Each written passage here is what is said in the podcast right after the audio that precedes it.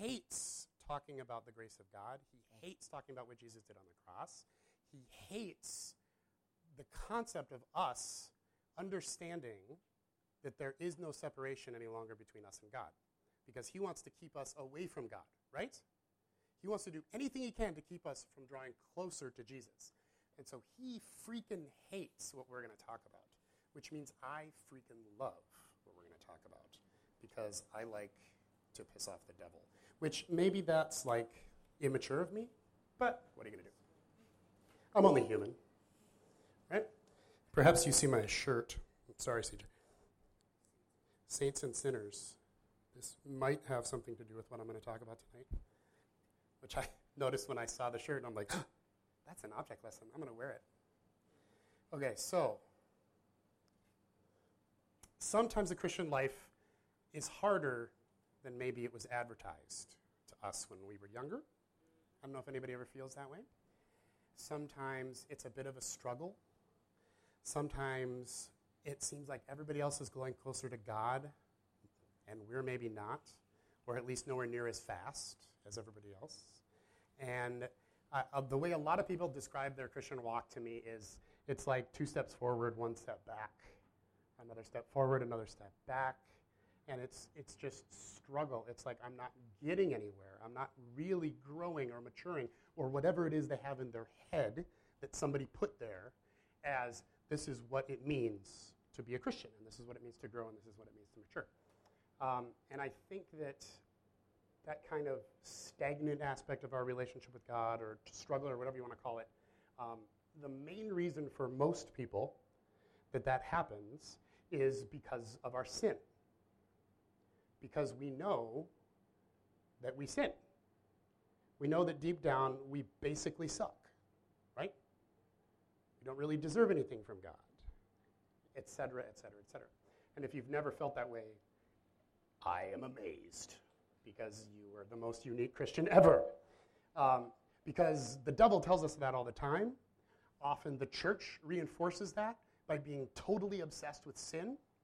I don't know how many of you grew up in a house or in a church um, or in a fellowship group or whatever where people just they talk about sin all the time and how terrible we are and how much we have to stop sinning and all this kind of stuff. It's like people are totally obsessed with sin.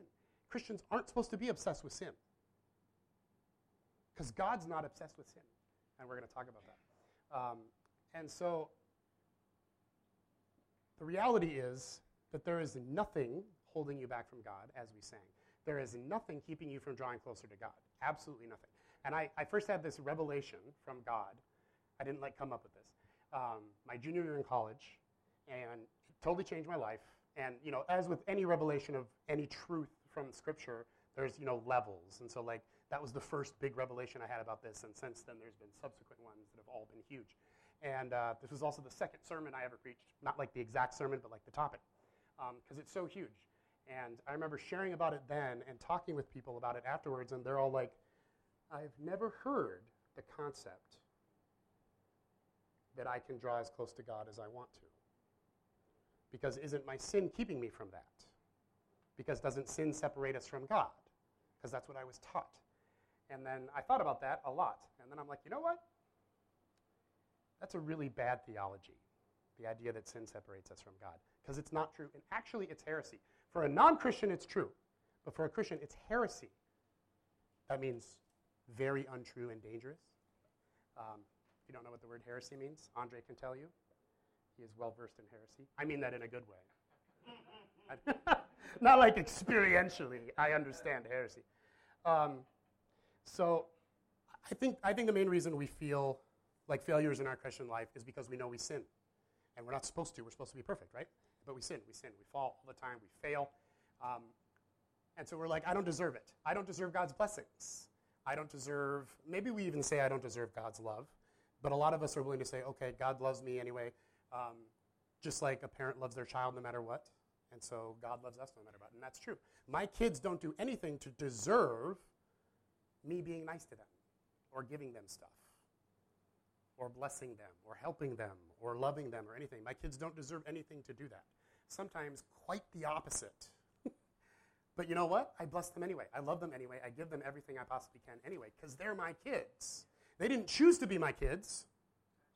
They didn't sign up for, I want to join the Nate's Kids Club, right? I had those children.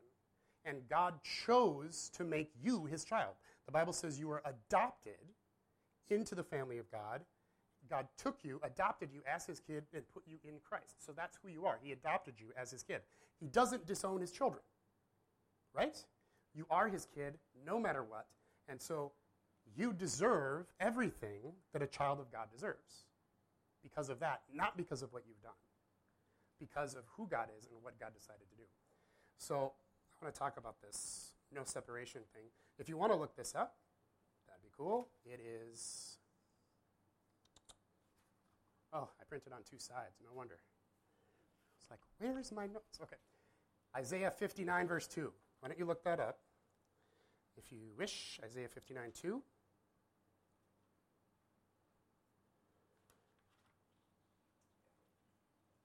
So I said the concept that sin separates us from God is no longer true for Christians. It's actually heresy.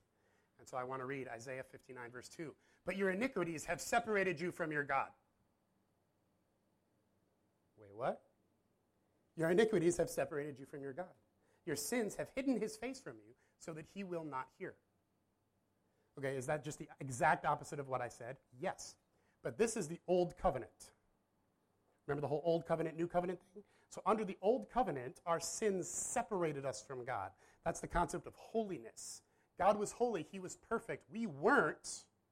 And so that caused a natural separation between us and God. We couldn't get any closer to God than a certain degree because He was holy and we weren't. And so there, there was this all this sacrifice stuff where God would like pretend a lamb would, would make do and all that sort of thing. Um, and he did that because he wanted to have a relationship with us. But there was separation all over the place. Uh, you remember the tabernacle and the temple? That was a visual picture of that separation that exists between us and God. So you have the temple, this building separate from the rest of the community, and within the temple, you have the holy place, another separation even within the temple. And within the holy place, there's the Holy of Holies, yet another building and yet another separation. And then even within the Holy of Holies, there was like a veil, a big tapestry curtain thing hanging down the middle, separating that part of the Holy of Holies from the other part where the presence of God was. So it's separation after separation after separation after separation. And that's the picture of the Old Covenant. That's what it means. Sin separates us from God. But then that happened. You see that? What's that? The cross. Jesus dying on the cross. When that happened, it changed everything. And there is no separation anymore. The Bible says that when Jesus died on the cross, that veil in the temple was torn in two from top to bottom as a symbol that there isn't that separation anymore. That separation doesn't exist between us and God anymore. Why? Because what was it that separated us from God? Our sin, right? And Jesus took all of our sin on the cross. Every bit of it.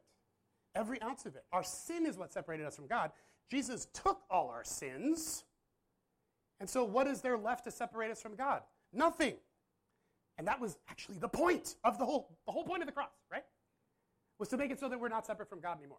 And then God puts us in Christ on the cross, and we die with Him, and then we are raised with Him to new life. That's the baptism, the picture in baptism, right? We die to our sins, and we raise up a new person, a new creation, a new life, something different that's no longer separated from God because of what Jesus did for us on the cross. And I know this is like Sunday school stuff, this is like Christianity 101. And yet, most Christians that I know don't live their life as if their sin no longer separates them from God. Instead, they live their life as if every time they sin, it screws up their whole life, it messes up their relationship with God, and it just ends everything. I don't know if you've ever been there. Again, if you never have, I'd be absolutely amazed. And the devil comes and he says, Oh, really? You're going to pray now? After you thought this? And after you said that to her? And after you did this five years ago? Because he likes to bring up really old stuff sometimes. And the devil comes and he says, Really? You're going to draw closer to God now? You. You. After you did that stuff? Give me a break. God is holy, you suck. Who do you think you are to draw close to God? You can't get away with that. And he tells us all this stuff that are lies. Now, did we actually do those sins? Probably. There's, there's no, I have no shortage of things that the devil can bring up that are accurate. But he comes and he lies about them to get me from, keep me from drawing closer to the Lord. Because that's what God wants, and it's what the devil hates. And so he comes and he says, You can't draw closer to the Lord. You can't ask for blessings from God. You can't ask for spiritual gifts. You can't expect God to use you in some sort of powerful way. You stink. There's no way that can happen. And Jesus is like, ah, not true. Not true. And so Jesus comes to us and he says, Hey, you're my beloved child. You're awesome. I love you. I have all this stuff for you. I have all these gifts for you. I have all this power, this authority, this spiritual stuff, all this great stuff. And I want you to have it. And we say what? Well, actually, no, I'm not worthy of that. I don't deserve that, God, because of this sin or that failure or this lack of maturity or whatever we want to call it. I don't deserve that. I'm not worthy of that. So we tell God he's wrong about all the stuff he says in Scripture that we are, like righteous and holy and loved and blessed. And we say, No, I'm not those things. I don't deserve that because of my sin. And Jesus says, What sin? Like, literally, what are you talking about? I have no idea. God doesn't know what we're talking about when we bring up our sin like that because the sin was there 2,000 years ago and it's gone now. And Psalm 103 says that as far as the east is from the west, he removes our transgressions from us. And how far is east from west? We live in a sphere, right? Infinite, you know. Okay, that's the point. God literally has the ability to take out the memory of our sin from his God brain and get rid of it. Only God can do that. Humans can't do that, right? We can't forget stuff. We might forgive things, but we can't really forget them. But God can. And the Bible says he actually does. So we're like, but God, I've done all this stuff and I'm so terrible. And, and, and how am I ever going to get married because I, I screwed up in this way? And how am I ever going to get a great job because I wasn't faithful in this one? And, and all this kind of stuff. And God's like, what are you even talking about? I have no idea what you're talking about. You're like a crazy little child. I don't even know what you're talking about. I don't remember that stuff. That stuff is gone. That stuff was put in Christ. All I see now when I look at you is Jesus. I see a beloved child who is becoming more and more like who he really is, which is more and more like Christ. And I want to give you everything he deserves. I want to give you all the love he deserves. I want to give you all the blessings he deserves. That's why I put you in Christ, so I could give you everything. And yet, we keep bringing up our sin and we keep bringing up this stuff. And I don't think God can get frustrated, but if he could, I would imagine that would frustrate him. Um, and sometimes when I get preachy, I get loud. I, am not yelling at you, okay? Um, because we've all done this. And, and I, I, I was challenged with this today. There's, you know, all the spiritual warfare going on, super busy week, all this stuff, blah, blah, blah. And so then this morning, of course, is the morning that my kids decide that they're not going to listen to anything I say and that they're going to get peanut butter all over their clothes and that they're going to not get their shoes on and, and just one thing after another, boom, boom, boom, boom, boom. And I start, I start allowing myself to get frustrated, okay? And, and then and then I sort of are like, okay, like I get, I get upset, you know, allow myself to get upset. They don't, someone else doesn't make you upset. That's a choice. And I, which I tell my kids all the time, and yet I chose to do it. And so I get upset, and I'm like, you know, and, and they finally, they're getting in the, in the van, and the two-year-old's like, I want to do it myself. And I'm like, we don't have time because we're already 10 minutes late to VBS. I'm trying to bring them to vacation Bible school, okay, to make it even more hilarious. And so I finally get everybody in the car, and then Andrew picks that delightful moment to start arguing with me about something. It's like, read the room, dude, or the van. Like, come on, you don't argue with someone who's clearly upset. And he learned his lesson because dad blew up and yelled at him. Like, straight up yelled in the van. Like, not cool, right? I hate doing that. I do not like to do that. And especially because I'm kind of s- large in stature and terrifying to, to most humans. And if you're a small human, I would imagine it would be even scarier to have me yelling at you. Um, and the fear of God is a good thing, but I don't want to strike terror into my children. You know what I mean? And so I yelled And um, I explained to him, trying to turn it into a teaching moment in a really pathetic way, um, that you don't argue with someone who's clearly in a bad mood and upset. This was, you know, this was bad. And we start going, and they're just like, okay, okay. And like, uh, Kaylee, my daughter, asked to listen to a song that I bought her last night. We, we listened to it a couple times, and she wanted to listen to it like 50 times. It's uh, a song you've all heard. Down, down, down to the river, like that one. It's a pretty cool song, and it's very One Republic. But um, and so she wanted to listen to it like all night. I'm like, no, we can listen to it tomorrow on the way to, on the way there in the car. But after all this stuff, she's like, can I listen to my song? And I'm like, no, no songs.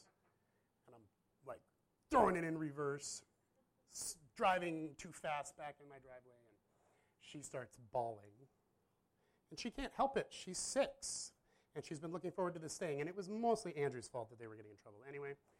And now she's bawling. And so I feel amazing at this point. Not only did I let myself get frustrated and upset, yell at my kids, now I made Kaylee cry. And it's just like, okay, this is awesome.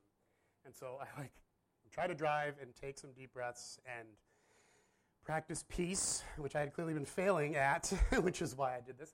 Um, and then I, I, put her song on, which helped. Um, and then we, we finally got to the church where I'm dropping them off for VBS. And I'm like, okay, now, do we, do we know why dad was upset? And they're like, yes, we weren't listening to you, and we argued with you. Like, they were ready with the, we know what we did wrong, you know, response. And I'm like, okay. And we could just swap. We could just, you know, we live like three doors down from each other, and we can just swap yelling at each other's children. But um, that probably wouldn't be good.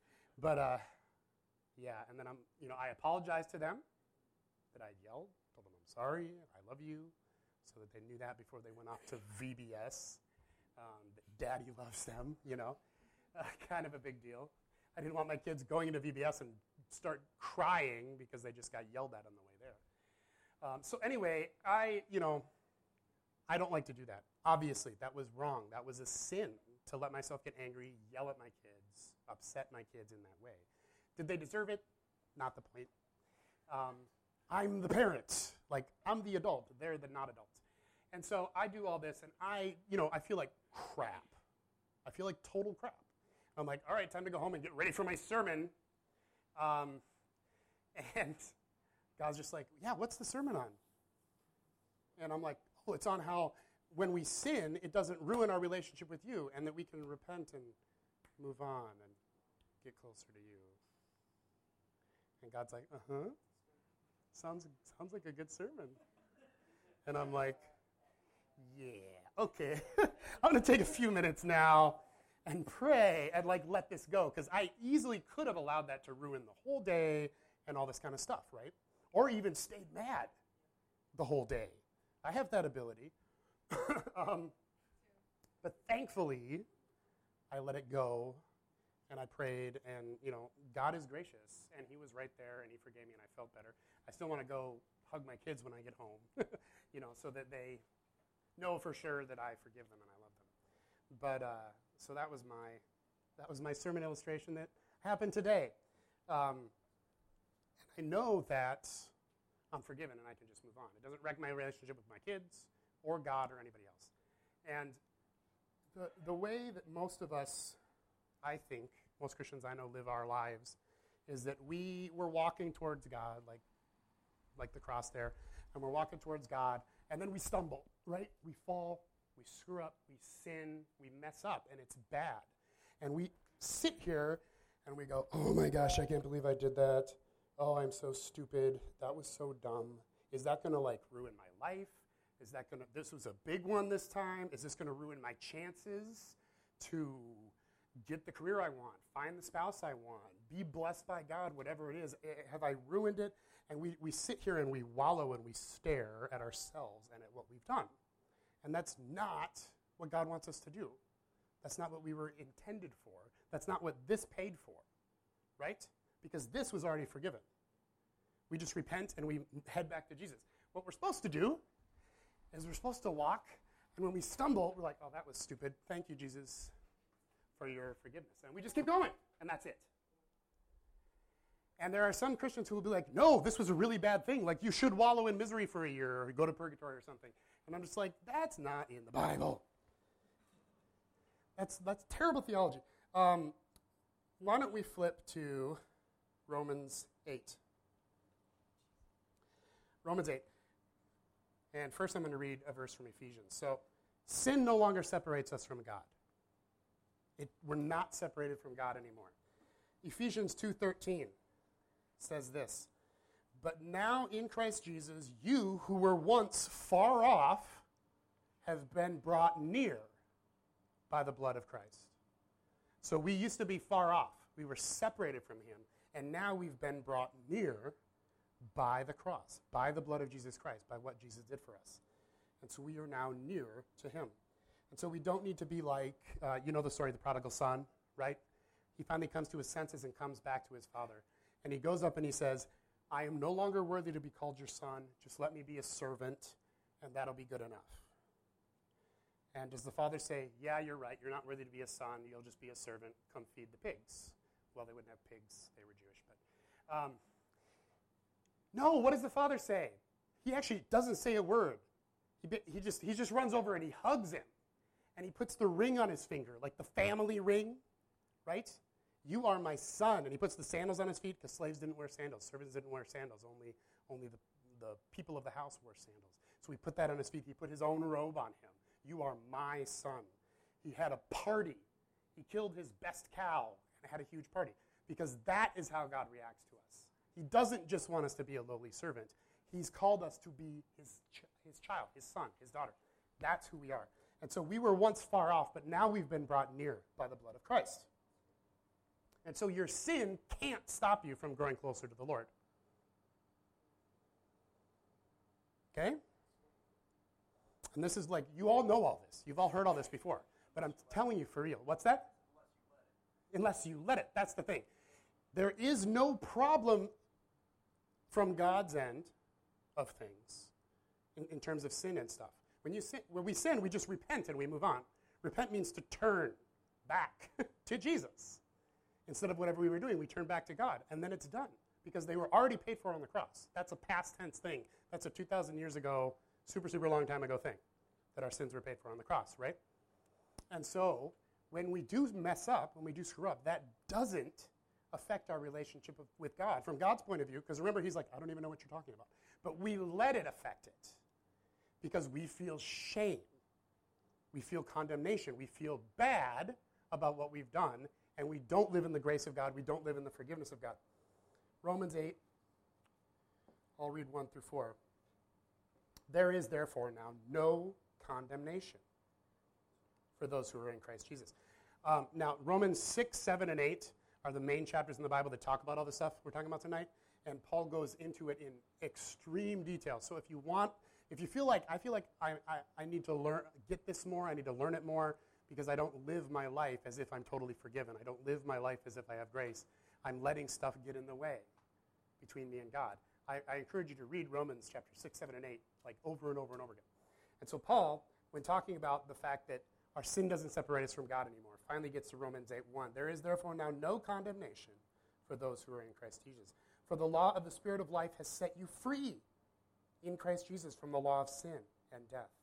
For God has done what the law, weakened by the flesh, could not do by sending his own Son in the likeness of flesh, and for sin, he condemned sin there on the cross in the flesh in order that the righteous requirement of the law would be fulfilled in us who walk not according to the flesh but according to the spirit and so all the righteousness of Jesus is now in us. 2 Corinthians 5:21 For our sake he made him sin who knew no sin. So he made Jesus into sin itself on the cross, even though he knew no sin himself, so that in him we might become the righteousness of God. Through Jesus, we are the righteousness of God. We are righteous. But I still sin. I'm like a saint and a sinner at the same time, right? We're a saint, we're a sinner. But the Bible says, actually, no, you're just a saint. You're not a saint and a sinner at the same time. You're a saint. You might keep sinning, but that's you living in your old self. That's you living in the guy who is actually dead. The person I have now made you to be is not a sinner. You are the righteousness of God. You're not a sinner anymore. That's not your identity. We might still struggle with that. Sometimes we struggle with it all the time, right? But that's not who we really are. Who we really are is the righteousness of God. And it's not because of us. in our old self, we deserve nothing. But because we are in Christ, now we deserve everything. We deserve every forgiveness, every blessing, absolutely everything Jesus deserves, which is like, you know, the universe, because he's Jesus, right? Everything Jesus deserves, we now deserve because God put us in Jesus for a purpose, so that we could get all that stuff. And in fact, he's already given us all of that stuff. We just need to learn how to live out the fact that he's already given us all these blessings. Um, there's like 40 more scriptures, but I won't read all of them. And so sometimes we have this concept that once I sin, I'm like, I kind of wrecked my relationship with God somehow, or I'm, I'm outside the blood of Jesus, or whatever you want to say. Like I've, I've ruined it, and I need to get back into rightness with God. But that's not true either. Like, that's not biblical. We are righteous. You are right with God. And it, oh, it only makes sense. If Jesus defeated sin on the cross, then your sin tomorrow can't defeat Jesus. Right? Because the blood of Jesus is stronger than your sin. We all believe the blood of Jesus is stronger than our sin. That's why we're saved, right? So your sin tomorrow doesn't somehow mess up, get you out of relationship with God. Because it's already been proven that Jesus' blood is stronger than your sin. So to say, oh, yeah, but I did something wrong, so I'm like way outside now. No, no, no, no, no. There is no outside. Like, you're a child of God. All you have to do is repent. The forgiveness is already there. He's like, he's like yeah, I knew you were going to sin. Here's a forgiveness. Just come get it. It's already there. Okay? So we don't need to get right with God once we've done a bunch of stuff Him. We already right with God through Him. Already. Are we with me? I know this can get like a little confusing, but it's really important that we get this stuff. Um, flip to Ephesians 4. I think this will probably be the last passage we look at. This is a huge topic. There's so much stuff we could go through. Now, it's important when we talk about this, we talk about grace, talk about the fact that sin doesn't separate us from God, that God loves us and accepts us no matter what, et cetera, et cetera. It's very important that we mention, by the way, we're not saying you can just go ahead and sin whenever you want. Right? Because someone could hear this message and be like, so you're saying God loves me no matter what? Yes, I am. Okay, so then I can just go do whatever I want, right? No. Well, why not? Why can't I just do whatever you want? And Paul talks about that here. He also talks about it in Romans 6, 7, and 8.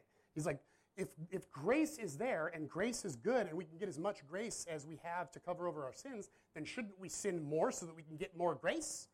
And Paul's like, no! Like, certainly not, it says in Greek. But like in Greek, basically that means no freaking way is like the wording in Greek. No freaking way. That's not what we're saying. We're not saying you can just go ahead and sin whenever you want. We're not saying you can just do whatever you want, that there is no law anymore.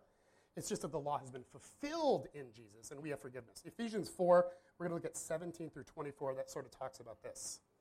Talks about the old life, the new life. So, uh, 4 17. Now, this I say and testify in the Lord, that you must no longer walk as the Gentiles do in the futility of their minds. They are darkened in their understanding, alienated from the life of God because of the ignorance that was in them. Okay, so they are separated from God, is what Paul is saying. Because when you're not in Christ, your sins do separate you from God, right? And that's the way these people are, these non Christians that he's talking about, um, due to their hardness of heart. They have become callous and have given this, themselves up to sensuality, greedy to practice every kind of impurity. But that is not the way you learned Christ. Assuming that you have heard about him and were taught in him, as the truth is in Jesus. Jesus is the only truth. All truth is in Jesus. Everything we need is in Jesus. It's all about Jesus. Amen? As the truth is in Jesus. To put off your old self. Put off that old self who is separate from God, that sinner, which belongs to your former manner of life and is corrupt through deceitful desires, and instead be renewed in the spirit of your minds, and to put on the new self, created after the likeness of God in true righteousness and holiness. And so he's saying, forget about that old self, that sinner. The sinner, this person's dead, died on the cross with Jesus, and rose again in your baptism. This person's dead. This person is alive. Live from who you really are and not from who you used to be. Created after the likeness of God in true righteousness and holiness. You have been recreated in true righteousness and holiness. God doesn't just pretend you're righteous and holy now. He has actually made you righteous and holy now for real, which is crazy because I remember myself. I remember this morning yelling at my kids and getting super mad. Okay? But that was me living out of old Nate, old dead Nate, zombie Nate. Okay? That was the sinner part. But I'm not called to be that. I'm called to be a saint. That's who I really am. That's my true self, created in true righteousness and holiness. And so this is good news, okay? We don't have to sin anymore because that's not who we are. That's not our identity anymore. Now, are we still going to mess up from time to time? Chances are, yeah, right? But as we grow closer and closer to the Lord and learn how to live more and more out of who we really are, the new self, who we've been created to be, it will be less than it used to be, which is awesome, right? I mean, I, I don't like tally up my sins, but I do sin less than I used to, for sure. Also, the closer you are to God, the more He reveals more sins that you have that you didn't realize you had like the way you judge other people all the time and all this kind of stuff. And so, in actuality, there's maybe a sense in which I'm more aware of my sin now than I used to be. But again, I don't let that keep me from drawing closer to God because that's what it's about. Anything that keeps you from drawing closer to God is not of God, period. There is no condemnation for those who are in Christ Jesus, there's no shame over what you've done. And you know the difference between guilt and shame? Okay, guilt is when you feel bad. That's the Holy Spirit convicting you, or your conscience going, hello, don't yell at that dude. Right? That's guilt. Oh, I did something wrong. That's the conviction of the Holy Spirit. That's good. And we're supposed to respond to that by repenting and turning back to God. And then it's done. It's over. We don't feel bad about it anymore. Right? Shame is that thing that sticks with you and weighs heavy on you, where you keep remembering that thing you did five years ago and you haven't really fully forgiven yourself, and you don't really believe God has fully forgiven you either. Instead, you're trying to earn his forgiveness by being super good.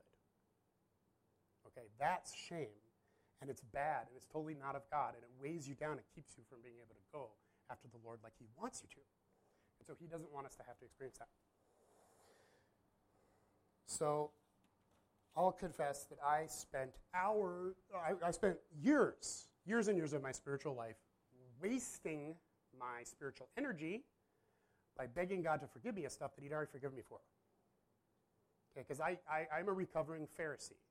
Okay, so I used to be totally obsessed with sin, which makes you very legalistic and very judgmental and a lot of other stuff. Okay, so I was pretty obsessed with sin, not only my own but other people's, and very judgy. And I wasted so much time begging God to help me not sin anymore and, and to figure out a way out of it and, and begging God to please forgive me for all these sins. And during all of that time, he's like, I don't even know what you're talking about. I forgive you for all that stuff. You don't need to try to stop sinning. That's not how we stop sinning. We stop sinning by giving up and surrendering to the grace of God. And when we learn to live in the grace and love of God, He gives us the ability to become who we truly are, who's a saint and not a sinner. That's the only way to get better. The only way to stop sinning is to fall on your face in front of God and say, I'm going to stop trying to do it on my own because I'm not the God of my life. I'm not in charge. You are. So I'm not going to try to do it on my own. I'm going to let you do it through me and through who you've made me to truly be.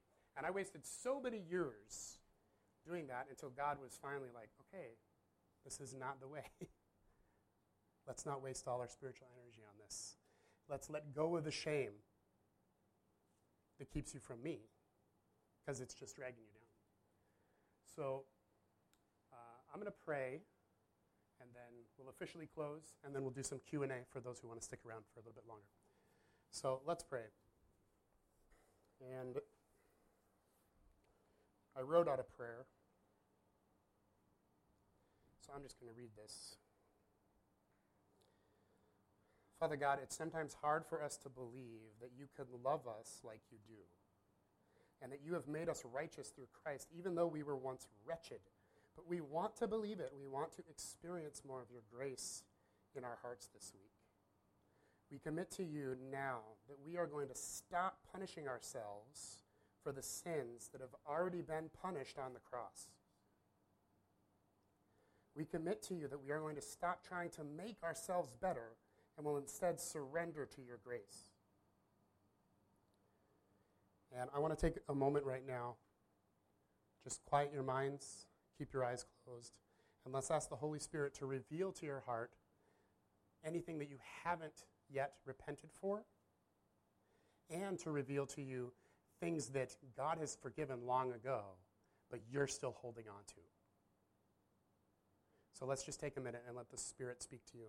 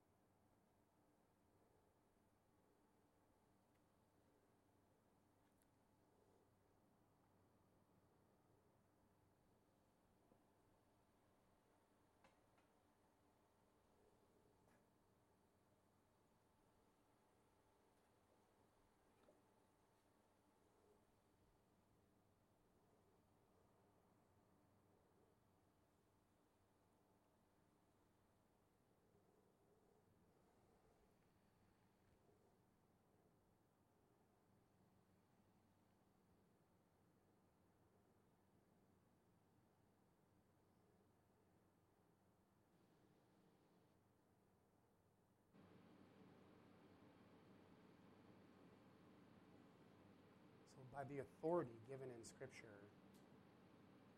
I say to you that your sins are forgiven. In Jesus' name.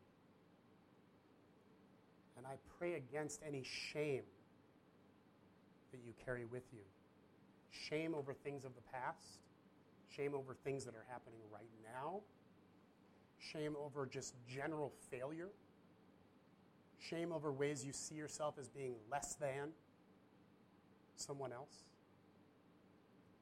I break that shame off of you in Jesus' name. And I command it to go. You do not have to carry that shame. You do not have to hang on to that stuff. Because you have been set free in Jesus Christ. And what he did on the cross was ridiculously successful. He successfully punished all of your sin on that you don't have to be punished now for that. And you don't have to punish yourself. You don't have to carry that shame. He carried your shame for you. Lord, I pray that you would open up all of our hearts to receive more of your love and to walk more in your grace. That when we stumble, that we won't let it sidetrack us. That we would just keep right on going towards you. I pray that you would help us to leave here tonight free, free from our sin, free from our past, all chains broken. In Jesus' name. Amen. And as a benediction, I am going to read Romans. Romans 8, 37 through 39, that says this. In all these things, we are more than conquerors through him who loved us. For I am sure that neither death nor life, nor angels, nor rulers, nor things present, nor things in the past, nor things to come, nor powers, nor height, nor depth, nor anything else in all creation will be able to separate us from the love of God that is in Christ Jesus our Lord. Amen.